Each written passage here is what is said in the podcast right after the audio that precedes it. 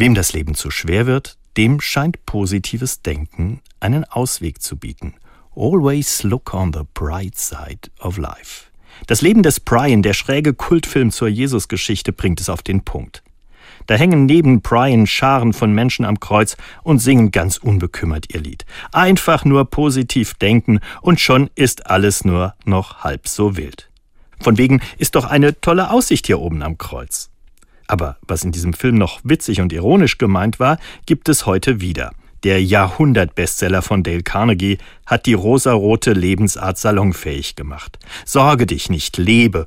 Oder wie Brian im Chor der Gekreuzigten singt, Always look on the bright side of life. Brian am Kreuz hätte seine Freude an diesem Buch gehabt, ein lustiges Augenzwinkern inklusive. Denn spätestens als es brenzlig wird, kapiert auch Brian, Probleme verschwinden nicht einfach, bloß weil man an ihnen vorbeisieht. Das haben viele Leserinnen und Leser des Bestsellers übrigens auch irgendwann gemerkt. Was in kniffligen Zeiten vielleicht mal eine kurze Verschnaufpause für die Seele sein kann, taugt als Dauerlösung auf der spannenden Lebensachterbahn meistens nicht. Der Blick mit der rosaroten Brille auf das Elend dieser Welt und meines eigenen Lebens wird dann schnell zur Karikatur. Dann möchte ich doch lieber jetzt schon auferstehen, als meine Sorgen nur rosarot überpinseln.